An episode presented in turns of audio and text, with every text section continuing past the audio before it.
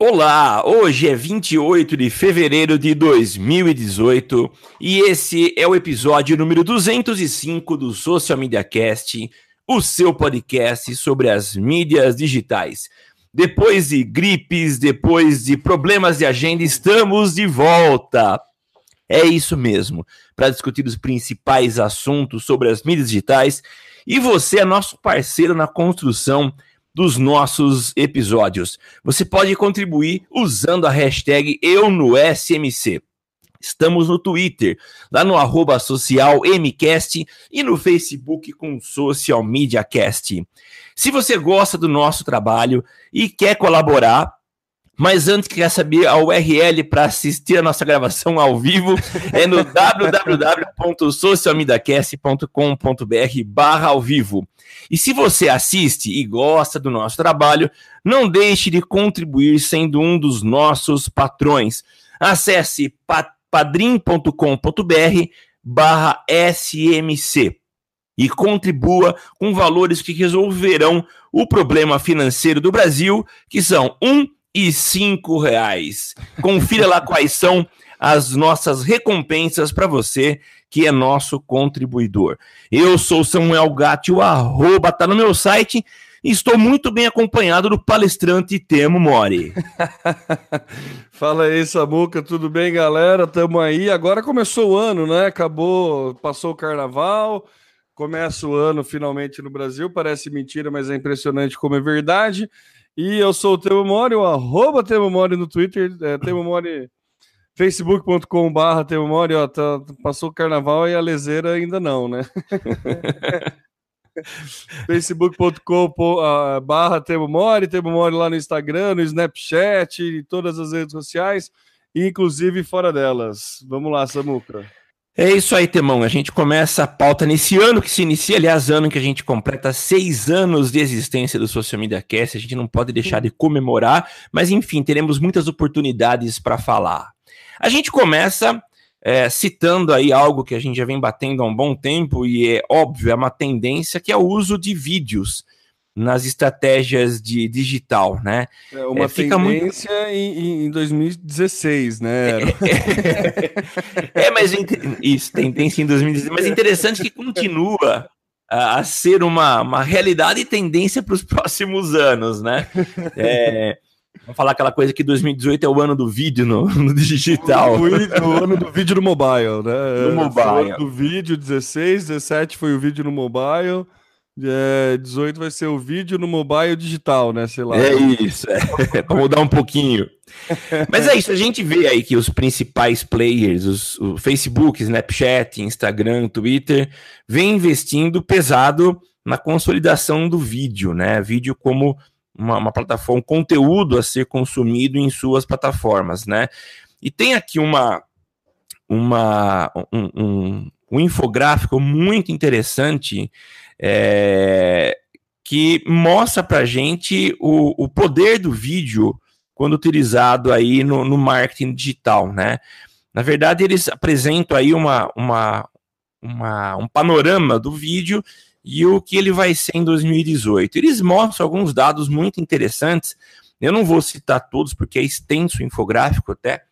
É, sugiro que o nosso ouvinte pare para dar uma analisada mas 61% dos consumidores têm uma propensão maior a comprar nas empresas que produzem conteúdos que são customizados, eles chegam até a dizer individualizados.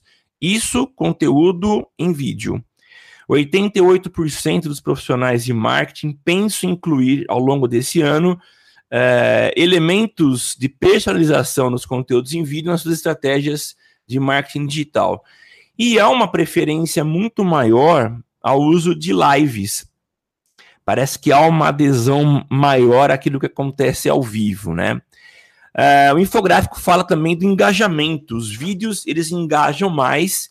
Os conteúdos em vídeo são compartilhados 12 vezes a mais do que a combinação de texto e imagem.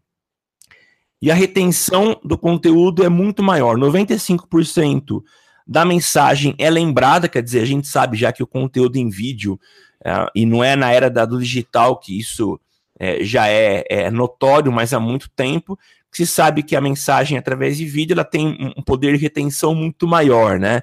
Então, 95% da mensagem é lembrada na plataforma vídeo, e quando é texto, a retenção cai para 10%.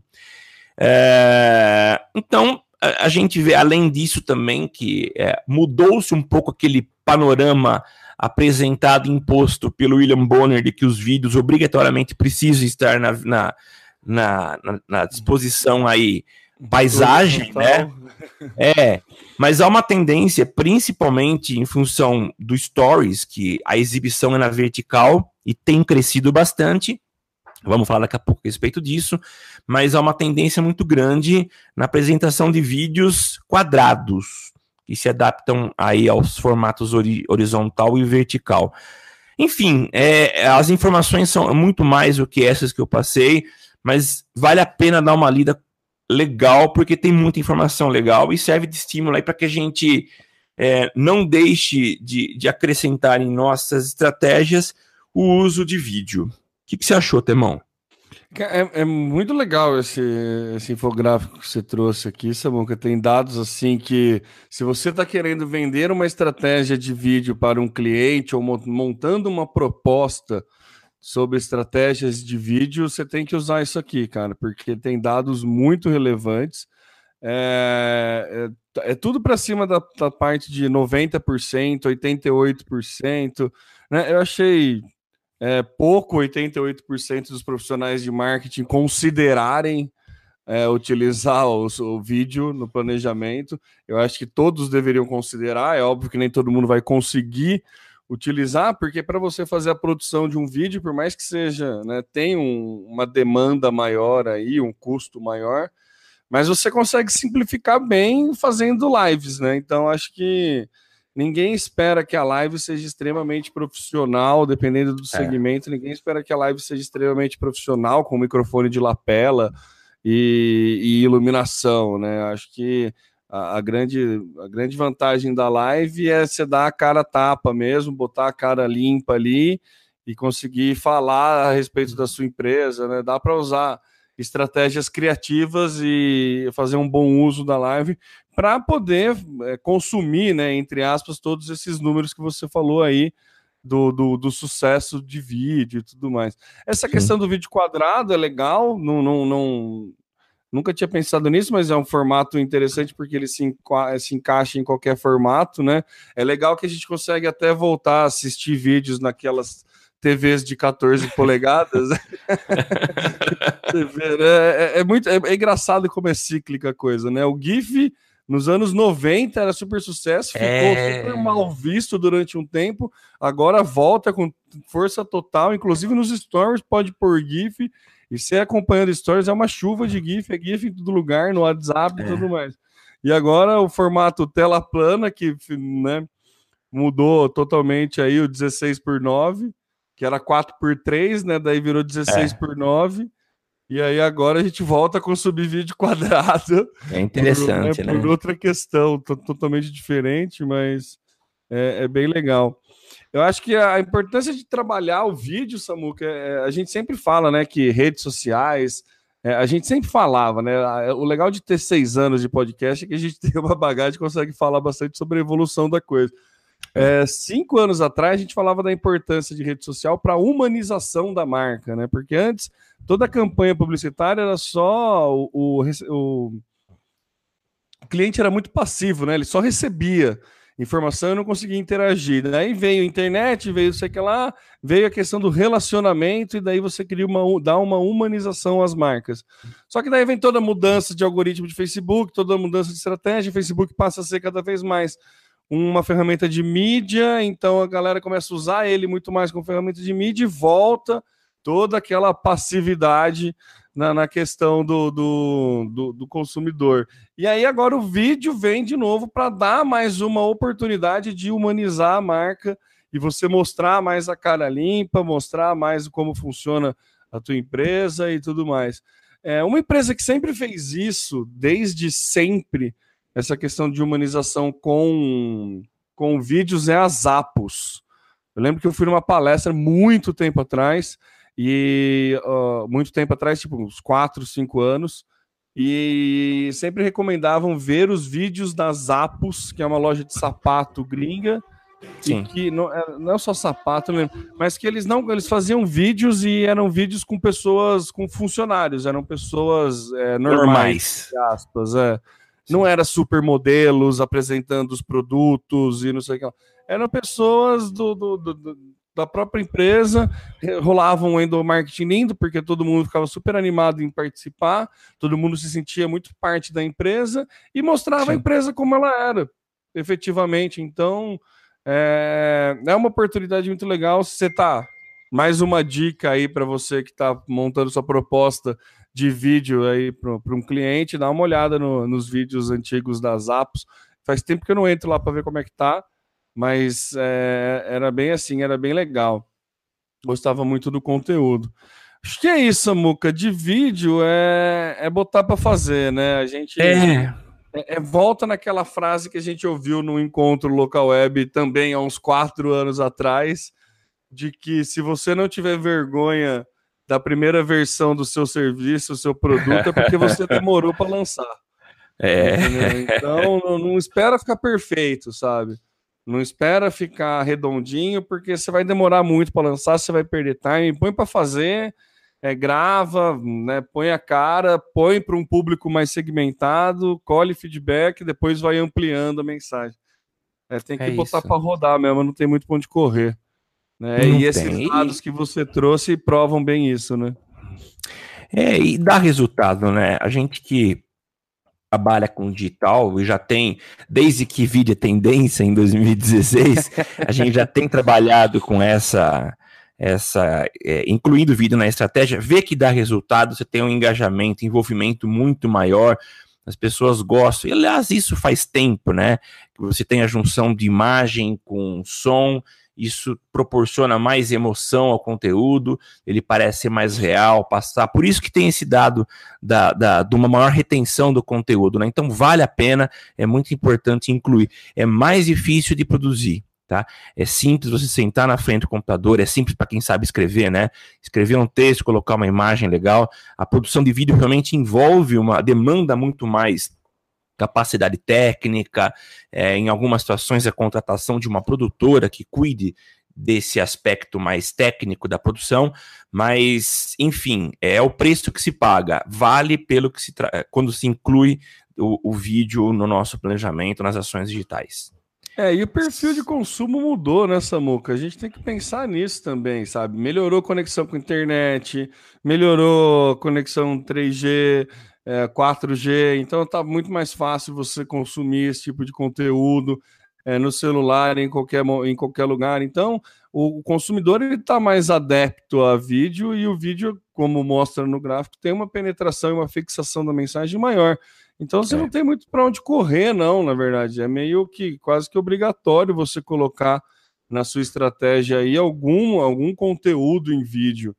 Né? Porque o vídeo está sendo cada vez mais relevante, né? Então é, é, é importante você ter relevância para o seu público né? E a gente pode voltar a falar de novo das mudanças do algoritmo do Facebook que priorizam, que a gente até fez uma brincadeirinha no, no, no cast anterior, né? Que agora a gente vai ter que criar conteúdo relevante, né?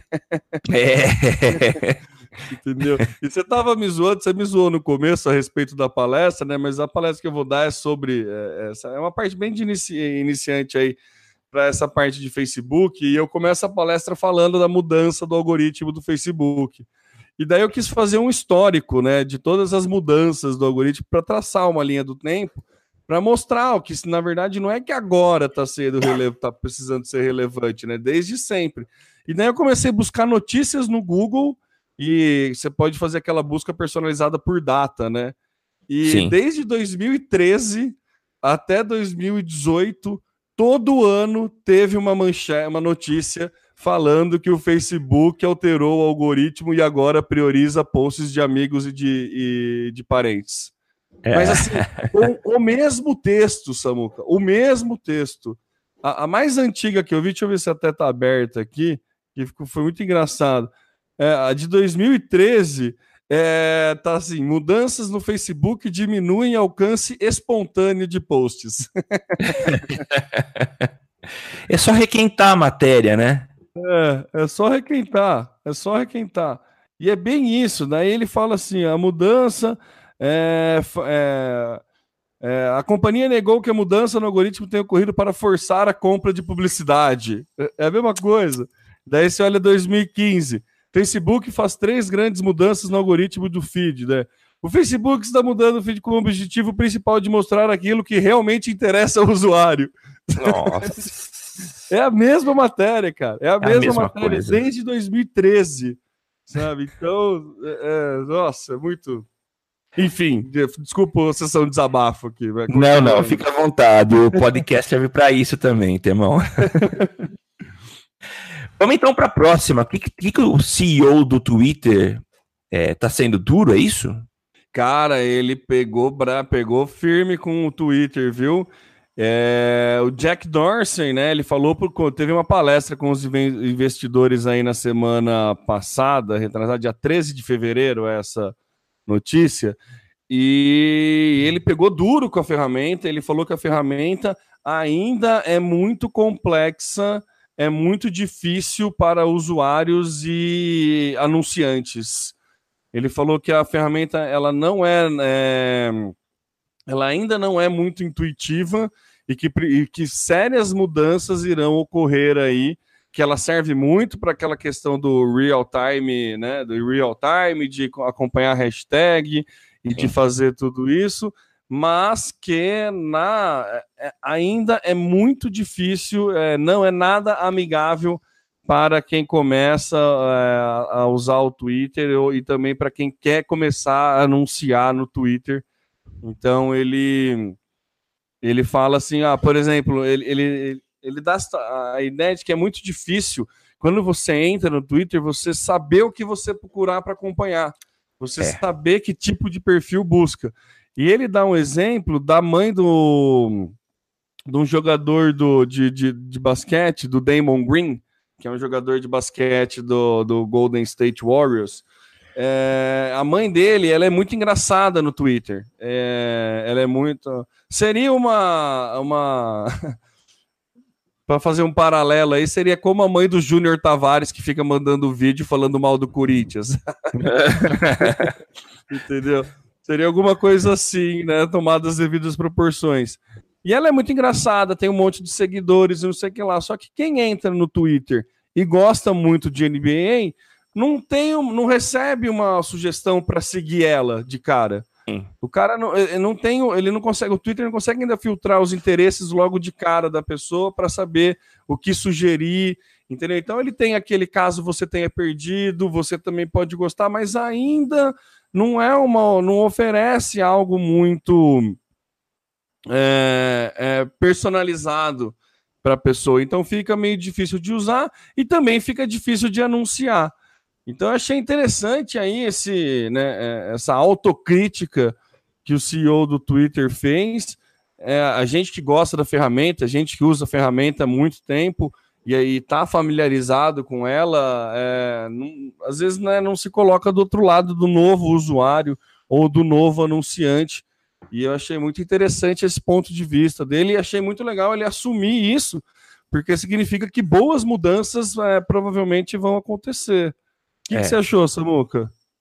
Não, eu acho legal, é, e fazendo uma análise aí do que você colocou na pauta, acho importantíssimo quando Uh, há um reconhecimento interno de que há falhas, né? Como você bem disse, a gente já tem uma experiência de uso, uh, a gente já está habituado, né? Mas é, há pessoas que não se habituaram às recentes, às permanentes mudanças que o Twitter, que o Twitter tem feito para se reinventar uh, e realmente torna o ambiente um pouco confuso.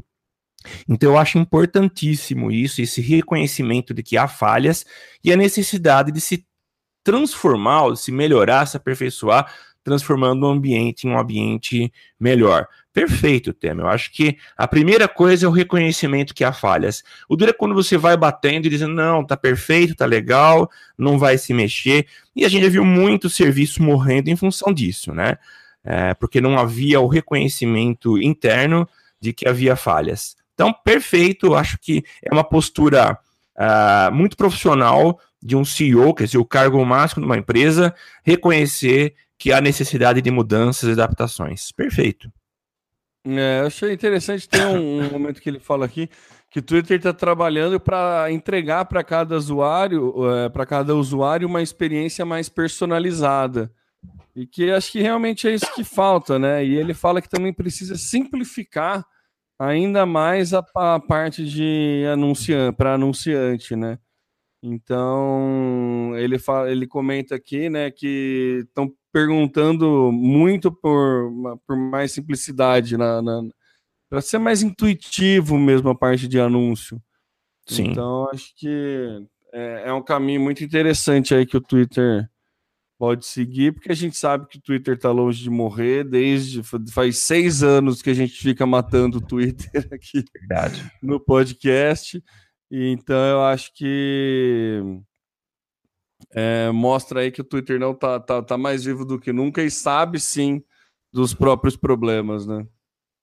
É legal que você usou o termo ele tá mais vivo do que nunca. A gente usa esse termo há muito tempo, né? Muito é, tempo. Muito tempo.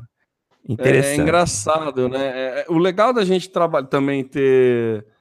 É, você já, já parou para fazer isso, Samuca? A, a gente, para quem não sabe, os ouvintes que não, não conhecem, a gente faz nossas pautas tudo no Google Docs, né? Então todo dia a gente cria um documento novo do, do episódio do anúncio. E a gente vai lá colocando, cada um vai colocando as suas pautas e aí a gente dá uma organizada. Vai fazendo isso ao longo da semana, um pouco antes do programa, a gente dá uma organizada na pauta. E na busca do Google Drive, você consegue buscar termos do, do que está nos textos, né? Então a gente tem a pasta de pautas antigas, fica tudo lá guardado, você pode fazer uma busca por texto. Então, uma vez eu busquei por Twitter morreu. É, um monte. Um monte, velho, um monte, mas um monte de, de pauta que tinha isso do Twitter morreu, sabe? Muito, muito, muito engraçado.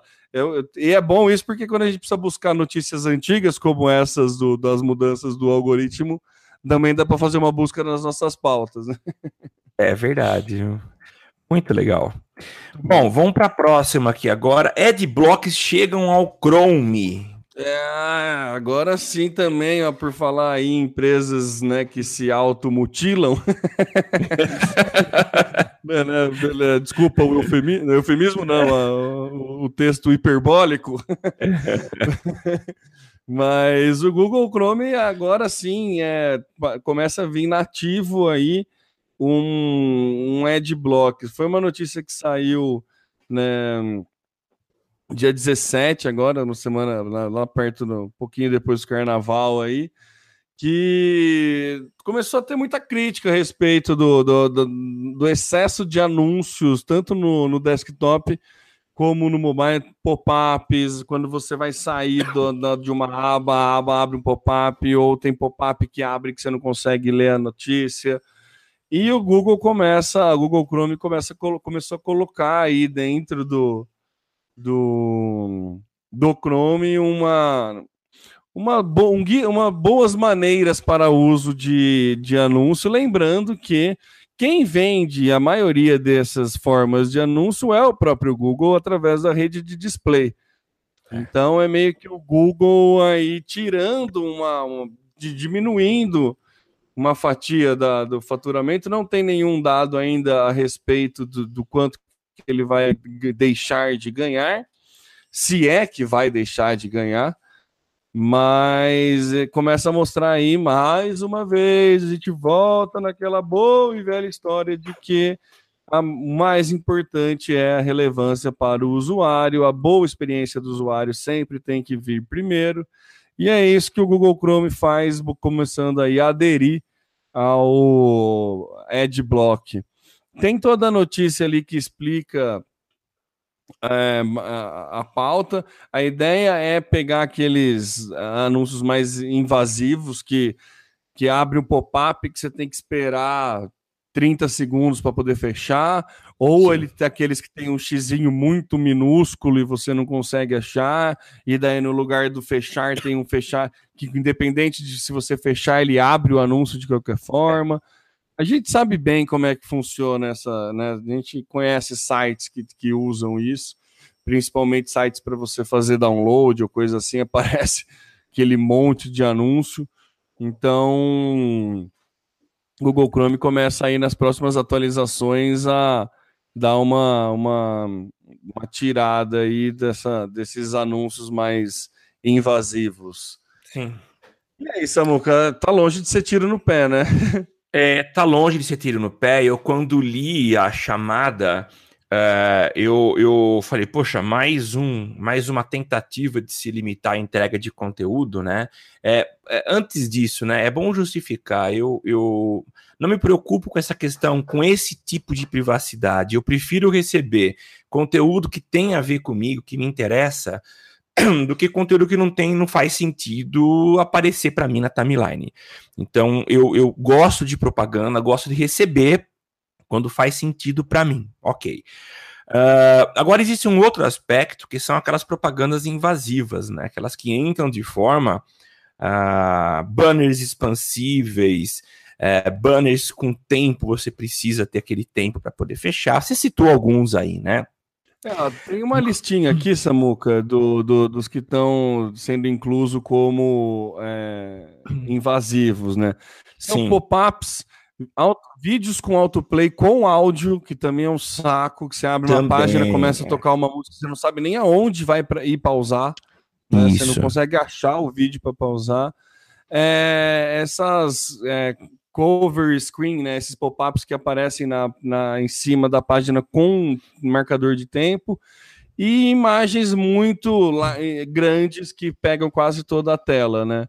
Sim. Isso no, no desktop. No celular também vem pop-ups, também vem o, o essas com, com contador de tempo, é, imagens com mais de 30% da tela, vai começar a bloquear, vídeo com áudio, é, é, imagens com animações muito rápido que fica trocando o, o, o background. É, é, sabe aquelas, aquelas anúncios? Eu já vi em página de esporte que você tem um centro e daí o fundo fica trocado na notícia que você entra, entra uma, um, anúncio diferente, daí muda Sim. completamente a cor da página e tudo mais. Isso também não traz uma boa experiência. E também coisa que pega a tela inteira, né? É.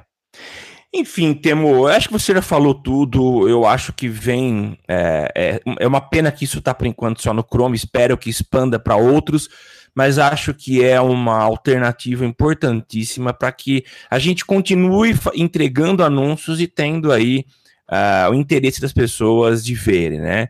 Uh, tomara que uh, isso de fato funcione e seja implantado. O Chrome acho que deu um passo que para muitos pode ser visto como algo negativo mas a gente que trabalha na produção de propaganda sabe que é muito bom para a gente começar a separar o joio do trigo, né? Que a gente continue tendo aí no, no, no Instagram, só te, no, no, no Chrome, é, no que as pessoas acessam via Chrome, é, só aquilo que é bom, que, que agrega, e não aquilo que vem para atrapalhar e é só caça-níquel, né? É, Gostei, um, achei muito legal.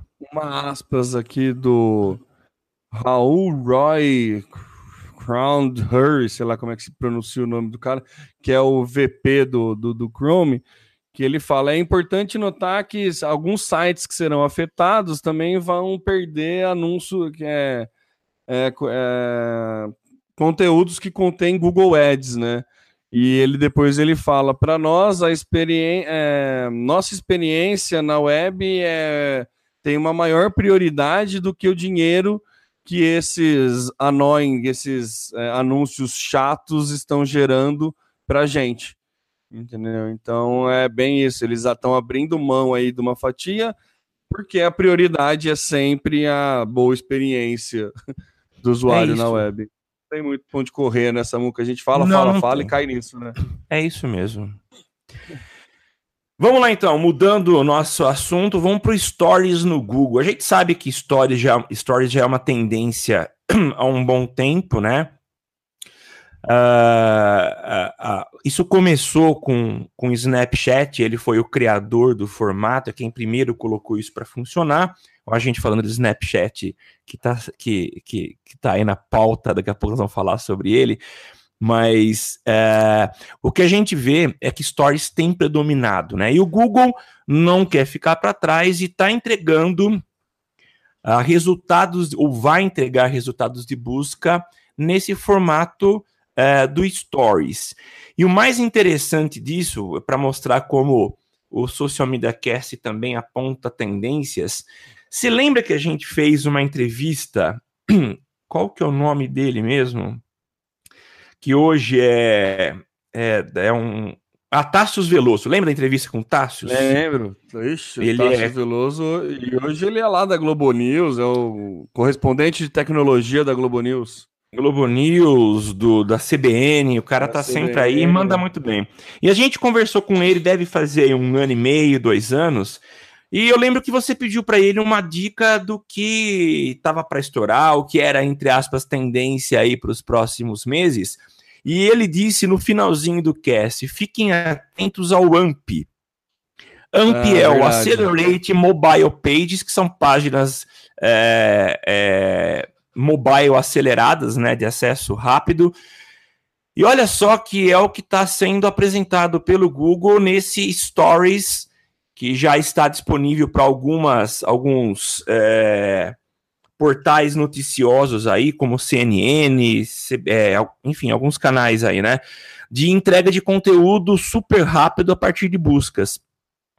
Então é tendência, cara, não tem jeito. Eu fiz um teste aqui, acessei é, uma notícia da CNN, é, cara, é sensacional. É, o resultado entregue é um resultado rápido de se carregar, informações é, simples, muito mais visuais, há um apelo visual maior. E claro que isso vai depender de cada produtor de conteúdo, mas o que importa é essa, essa busca do Google de se entregar um resultado rápido uh, e, e, legal. Isso vai estar disponível na plataforma de busca do próprio Google. Uh, o projeto AMP foi iniciado pelo próprio Google em 2015 uh, em parceria com Twitter, LinkedIn e Pinterest. Então tá aí uma notícia legal. O que você achou, Temão?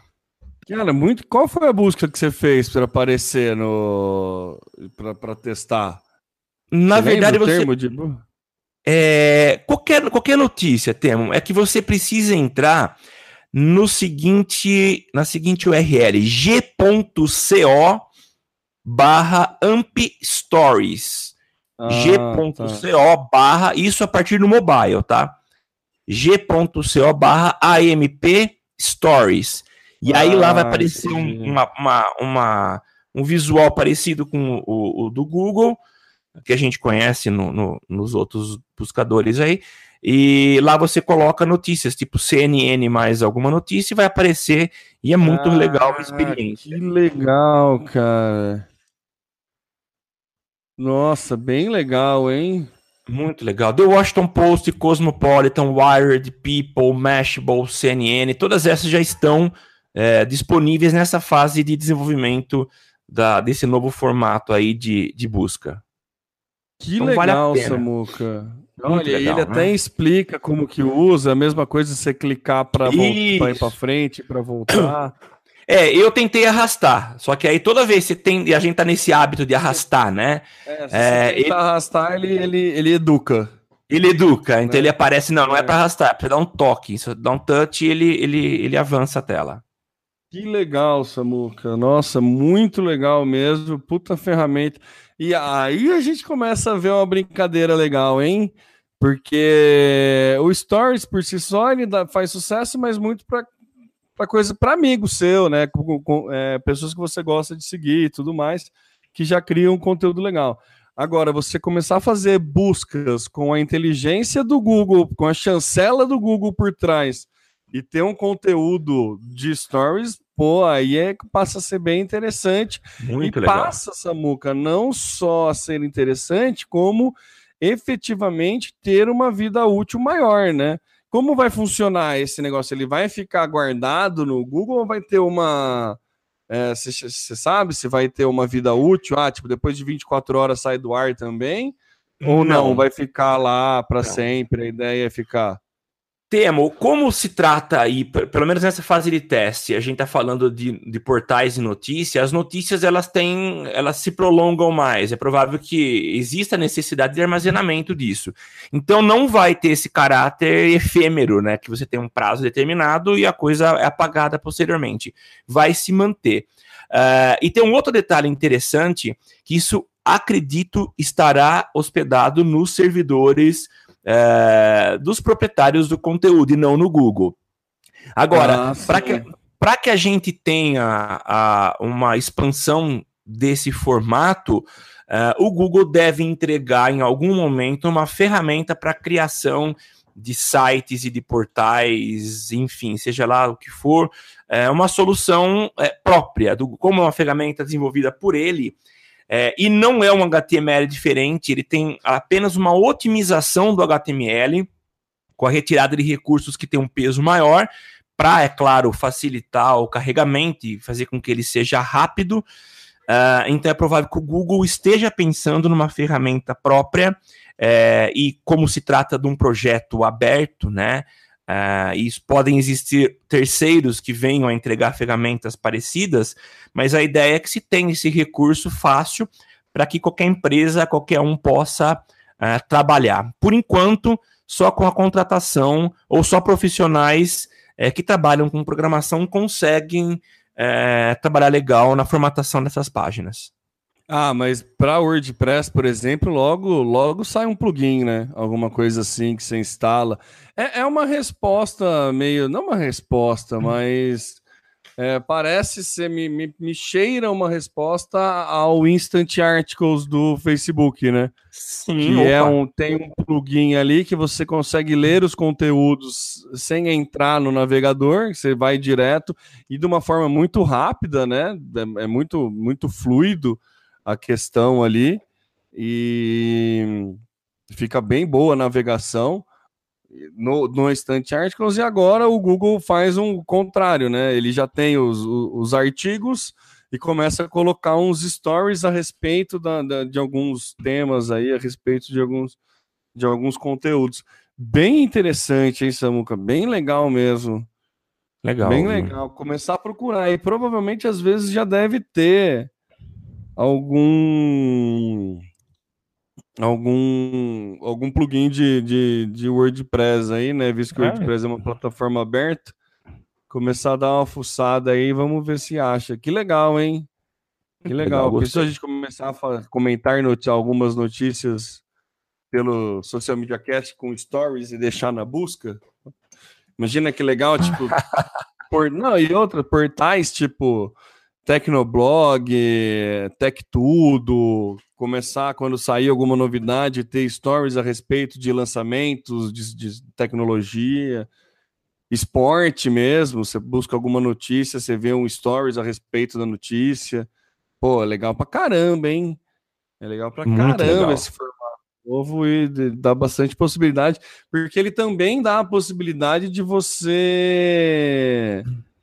É fazer o swipe para é, deslizar para cima para ver mais, né? Sim. Ele tem, é, ele dá essa. É, essa... Ah, não, ele... não, do que eu entrei eu não vi isso, tá? Eu entrei é, em uma notícia vi, só.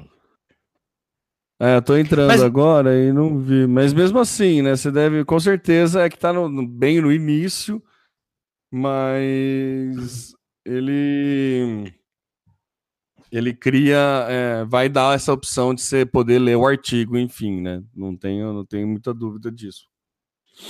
Mas bem legal, hein, Samuca? Bem legal Muito mesmo. Legal. É, a gente começa, né? O, Facebook, o Zuckerberg fez uma dissemina, disseminação tão grande do Stories que meio que né, baixou o valor dele pra gente, né? Colocou em todas as ferramentas dele, né? Tem até no, tem no Messenger, tem no Facebook, tem no WhatsApp, tem no Instagram. E daí a gente começa meio que achar aí, esse formato aí tá querendo morrer, alguma coisa assim. A gente adora matar formatos, né? e, e, daí, de repente, vem uma notícia dessa. Muito legal, muito legal mesmo, Samuca. E ó, só para finalizar, é, é uma ferramenta que está em fase de, de, de de melhorias, né? De, de testes e. Beta, tá beta. Tá beta.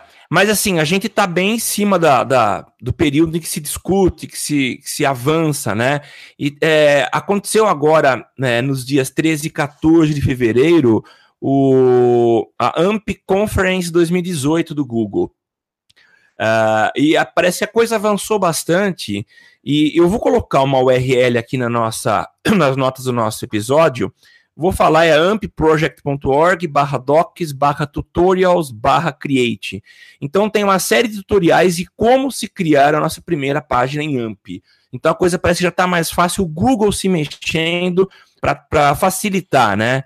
É, então nós vamos colocar o URL. Quem tiver interesse é só acessar e começar a entender Lembrando que é, não gostamos de fazer profecias e previsões de futuro, mas em função da velocidade, da beleza.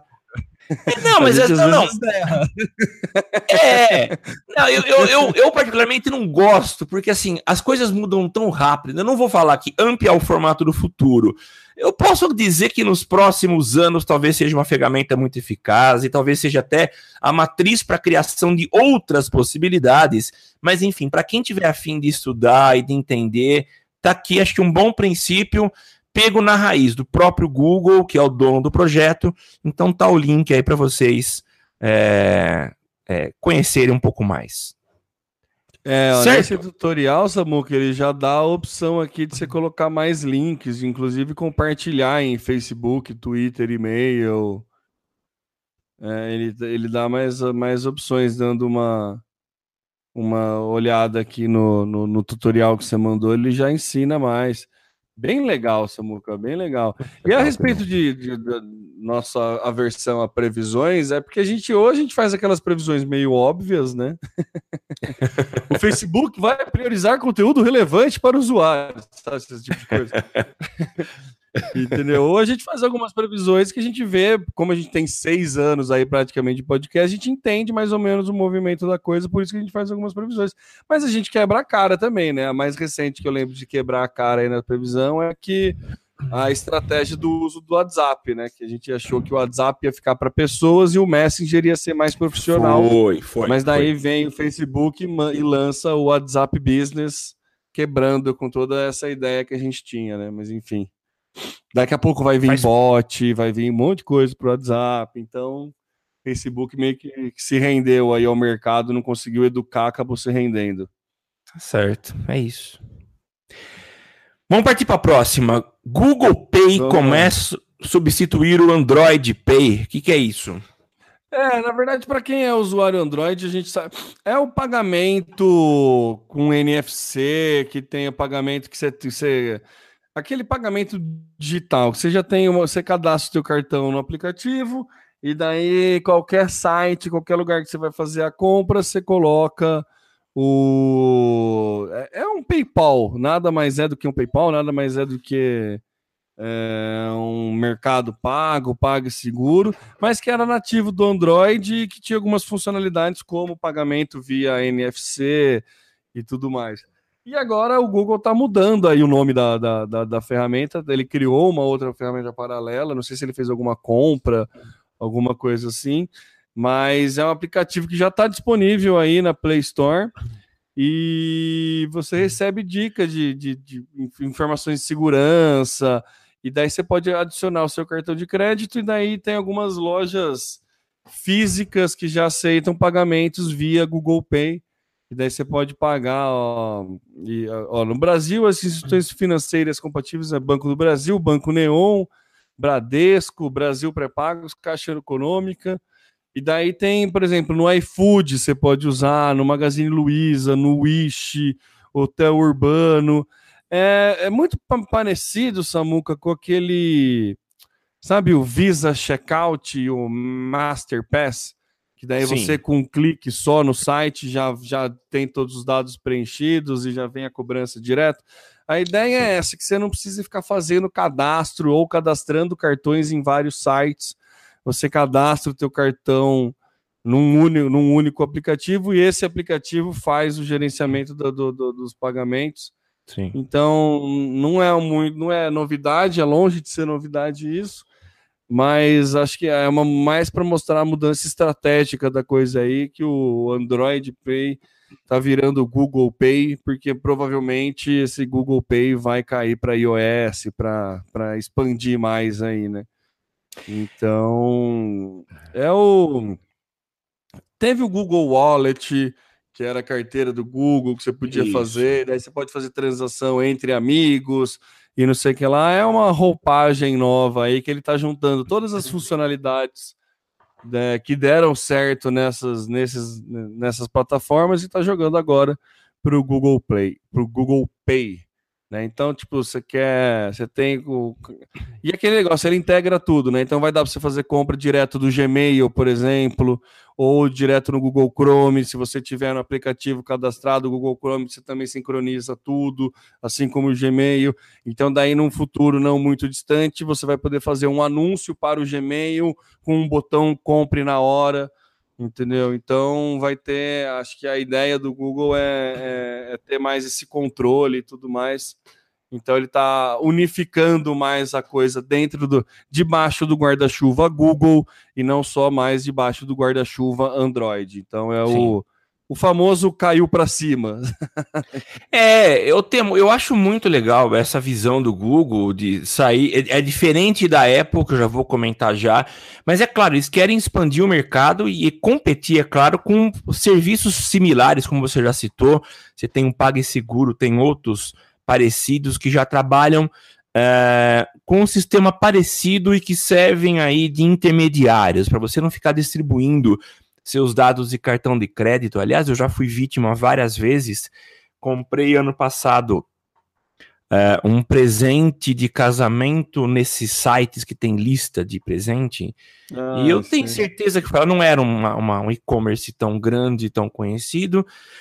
E provavelmente o sistema de segurança também, perdão, não era tão eficaz, eu sei que lá meu cartão foi clonado. Então, esse tipo de ferramenta em que te dá o botãozinho para você fazer o pagamento através de serviços como esse são muito legais e evitam a disseminação dos dados do seu cartão por aí para criminosos. Então, acho que o Google adota uma postura inteligente de, de expandir e retirar essa função que estava apenas debaixo da plataforma Android e agora abrir para Google.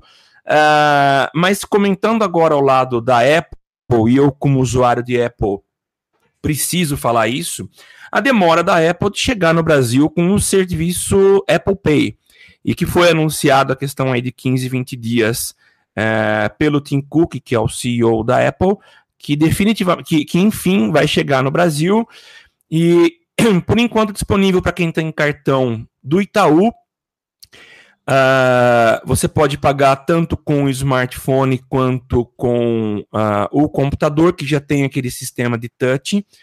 Então você faz a compra e surge aqui na touch bar uma informação de que você pode pagar.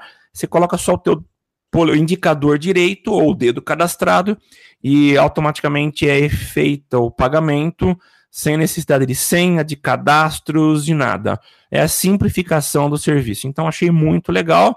Então aí as, os grandes, os grandes do digital é, partindo para soluções de pagamento e eu acho que isso é muito legal. É, uma coisa que o Google fala aqui também de, nessas soluções de pagamento é, é você poder usar o celular dentro do Google Chrome, você pode usar o aplicativo do Santander, ele já faz isso também, usa o uh, o fingerprint, né? Caramba. Impressão digital, olha só que branco, bizarro isso. e... Mas o Google é Play ele fala é que, que, foi você foi educado é, em inglês, não foi? Não fui educado em inglês, é porque no aplicativo chama fingerprint. ah, tá. Achei que seria igual a Sasha. É, não, não, não. no aplicativo falar, use, ele ah, no, no, no, meu celular Android Asus aqui, ele chama o leitor como finger, fingerprint. Só ah, tá. por isso. Daí me faltou. não, se chamasse melancia, eu ia falar melancia e não ia saber o nome. Mas é, e ele fala que uma, outra coisa também que o Google já está de olho é no assistente, né? No Google Home. Então, se você tem um cartão cadastrado no Google Pay, você pode pedir para fazer uma compra para o Google Home fazer uma compra e ele já debita direto no cartão que você já está autorizado. Você não vai precisar parar para preencher dados e tal. Então, vai facilitar muito mais esse, esse momento de compra. Por exemplo, você está lá lavando louça, acabou o detergente, você grita para o Google Home comprar um detergente para você. Entendeu? Daí o detergente chega na sua casa. Então é, é, é uma praticidade interessante. Certo, Samuca? Ô, Samuca, acho que deu um ruim no teu áudio aí, ó. Não tô te ouvindo, não sei se... Pronto, pronto. Se eu Opa. aperto o mute, acho que é, a tendência não funcionar. É, quando você aperta, quando você fica mudo para poder tossir, você tem que desmutar para poder falar. É isso. Para quem não sabe, eu ainda estou saindo do estado de gripe, então afeta a memória também. É, só para comentar, eu não vou me estender muito, isso aqui é muito mais tecnologia, mas é legal principalmente porque é, para que nossas ações digitais alcancem os nossos, enfim, as pessoas em geral, há necessidade que eles tenham acesso à internet. E a gente sabe que no Brasil e no mundo, principalmente em lugares mais remotos, zona rural, é complicado você ter acesso à internet. Uh, e agora, Elon Musk, para quem não conhece, é um milionário que tem alguns projetinhos fraquinhos no mundo, dentre eles uh, o, o, SpaceX, que é um projeto aí ousadíssimo, uh, em parceria com a NASA, uh, e ele está desenvolvendo aí um projeto muito ambicioso e que pretende colocar em órbita 12 mil satélites para entregar velocidade 5G de forma global. Então imagine 12 mil satélites distribuídos ao, ao redor do planeta Terra, entregando uh, sinal de internet para todo mundo. Uh, ele não é fraco, ele não pensa baixo, não. Só para os nossos ouvintes terem ideia, em 2025, que é a previsão de, de, de ter esse serviço em pleno funcionamento, eles esperam ter aí 40 milhões de assinantes em todo o mundo, com um faturamento em torno de quase 100 bilhões de reais. Seria 30 bilhões de dólares. É muito dinheiro, então quem tem dinheiro faz dinheiro.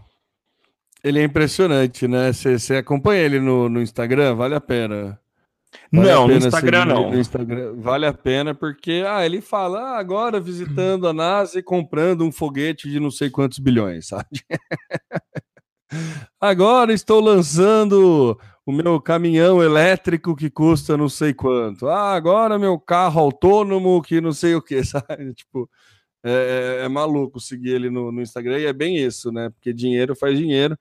E são cifras né, que assustam quando a gente vê, né? Pô, 30 bilhões de dólares a estimativa de faturamento. não é pouca coisa né, muga. Não, não é nem um pouco, viu?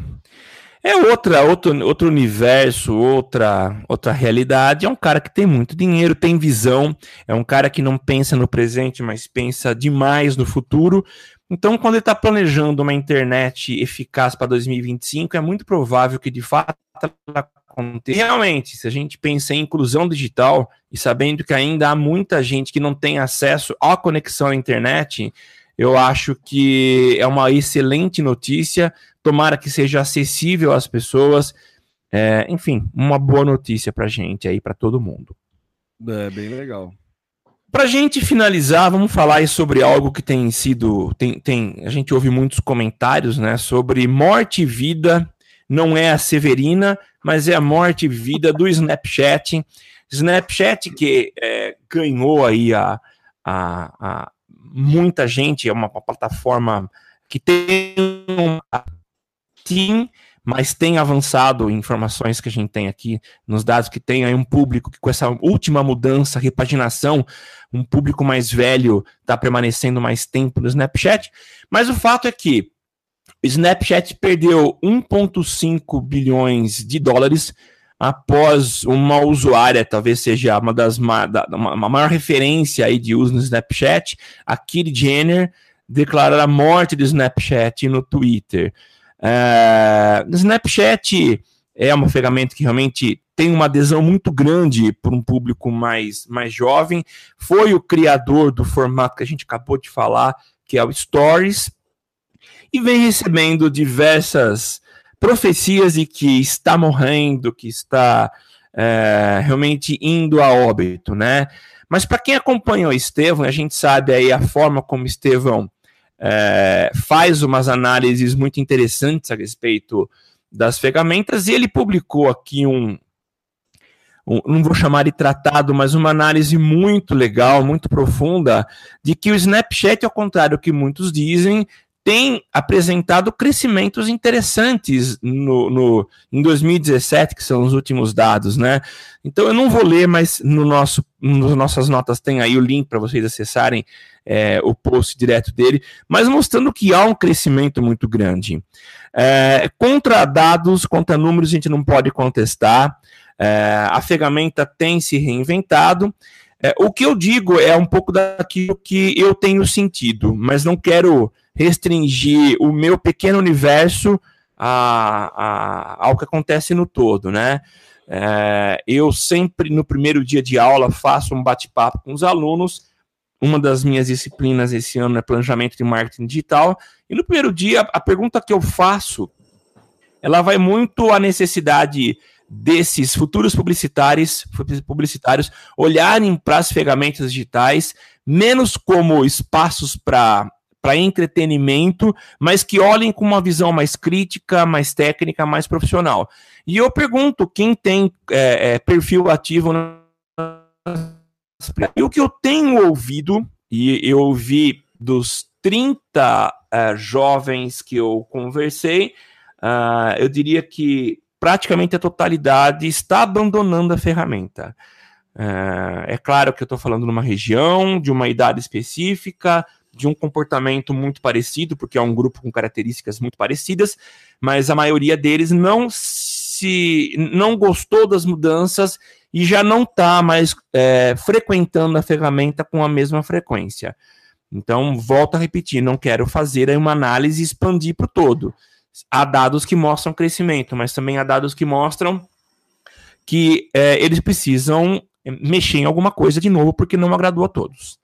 Temo, você como usuário do Snapchat, é usuário ainda? Comenta. Eu sou. Esses dias eu fiz um, uma postagem perguntando quem ainda estava lá, alguma coisa assim, e uma galerinha me respondeu até. É, eu acho que assim, vamos explicar um pouquinho quem é a Kylie Jenner, né? Kylie, a Kylie Jenner, eu, eu recebi uma aula do pessoal da agência, não sabia também, não conhecia mas ela é uma famosa e socialite americana, que é irmã da Kim Kardashian. A Kim Kardashian tem um reality show nos Estados Unidos sobre a vida dela, então elas ganham dinheiro para ser elas e serem ricas, e por serem ricas, elas ficam mais ricas. Hum. E daí elas lançam. A Kylie Jenner tem uma linha de maquiagem e tudo mais. O Twitter, o tweet que ela soltou falou assim: ah, alguém mais abre o Snapchat? Ah, eu fico tão triste com isso. E esse tweet desencadeou um efeito manada de um monte de usuário começar a falar mal do, do, do Snapchat, da nova atualização do Snapchat, e isso que desencadeou aí uma queda, a perda de 1,3 bilhões aí no, no papel do Snapchat. E daí a gente olha 1,3 bilhões e fala: nossa, o Snapchat já estava mal, vai cair, mas é exatamente isso que você falou, Samuel. Se a gente olhar os números, é, ele está longe de estar tá mal. É, aumentou em 5% a quantidade de usuários ativos e aumentou em 37% a receita no último trimestre. Uma empresa que cresce 37% no trimestre, é difícil a gente falar que está mal, né? Não dá para pregar que ela está mal. Não. A gente tem sim uma questão muito do Snapchat ser muito nichada ela tem um público muito específico e é a, o grande valor do Snapchat é que este público muito específico está apenas no Snapchat. É um público que usa muito mais o Snapchat do que outras plataformas.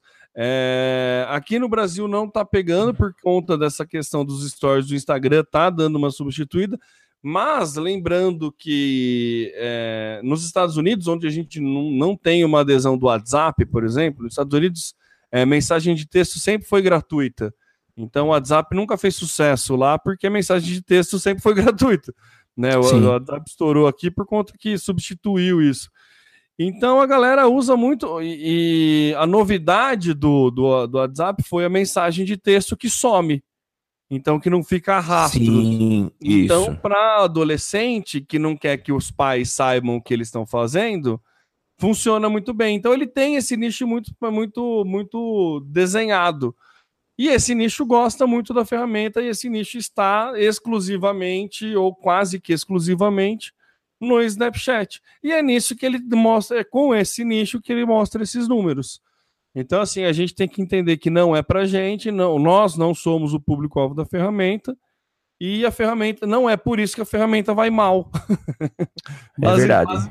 Basicamente é isso que a gente tem que pensar. É, eu jogo futebol americano aqui, tem bastante contato com um universitário e tem bastante gente que faz intercâmbio e vai para os Estados Unidos. E um dos caras, eu estava conversando com ele, que ele gosta muito dessa parte de mídia também. ele fala que, cara, lá ninguém, nos Estados Unidos, na região que ele foi, é, ninguém conhece o WhatsApp, ninguém usa o WhatsApp, ninguém usa, poucos usam stories do Instagram, a grande maioria de, usa o Snapchat para troca de mensagens. E daí vira e mexe, troca um stories para responder alguma coisa mais rápido, em vez de mandar áudio. Sabe? É, é, é, bem essa pegada do Snapchat lá. Então tem um nicho muito, é, muito específico. Né? É, e esses números que, tá, que o Estevão mostra aí é, vem para deixa cada vez mais claro isso, né? Que a gente vai compartilhar no nosso podcast, assim, assim como o primeiro o infográfico, esses últimos dados que a gente está colocando, vale muito a pena aí acompanhar. Perfeito. Temo, acho que é isso. Encerramos. Tem mais uma coisa a comentar, Temão? Não, acho que é isso mesmo, Samuca. Tá bom por hoje. Maravilha, então. Gente, agradecemos aí mais uma vez a paciência de vocês acompanhando esse episódio 205 do Social Media Cast. E você pode sempre contribuir, você pode acompanhar a gente nas gravações ao vivo que acontecem normalmente às quartas-feiras a partir das 8, 8 e pouquinho da manhã. Acesse www.socialmediacast.com.br barra ao vivo e dê lá sua sugestão, seu, faça seu comentário, é, sugira pautas, utilizando a hashtag EuNoSMC. No Twitter nós estamos no arroba socialmcast, socialmediacast no Facebook e você pode ajudar a gente contribuindo financeiramente com um ou cinco reais acessando padrim.com.br barra SMC. Se você gosta ou não gosta da gente, acesse também iTunes.com com o teu login e senha, deixe seu comentário, quantas estrelinhas você acha que a gente merece e não deixe de escrever também a sua resenha, algum comentário a respeito do Social Media Cast. Eu sou Samuel Gatti, falando aqui dos estúdios avançados da DR4 Comunicação em São Carlos, São Paulo, a capital da tecnologia. O arroba tá no meu site e eu passo para Temo Mori, o meu companheiro inseparável. Hum, muito obrigado aí, pessoal. Você que acompanhou o cast até o final, estamos aí no 205. É, valeu, lembrando que eu sou o Temo Mori, arroba Temo Mori lá no Twitter e facebook.com barra Temo Mori, quiser acompanhe a gente lá. Estamos sempre divulgando coisas de social e não só coisas de social, mas né? Estamos aí para isso. Muito obrigado, meus amigos, e até semana que vem. Tchau, tchau, pessoal. Até mais. Aqui você aparece, aqui você acontece. Social Media Cast.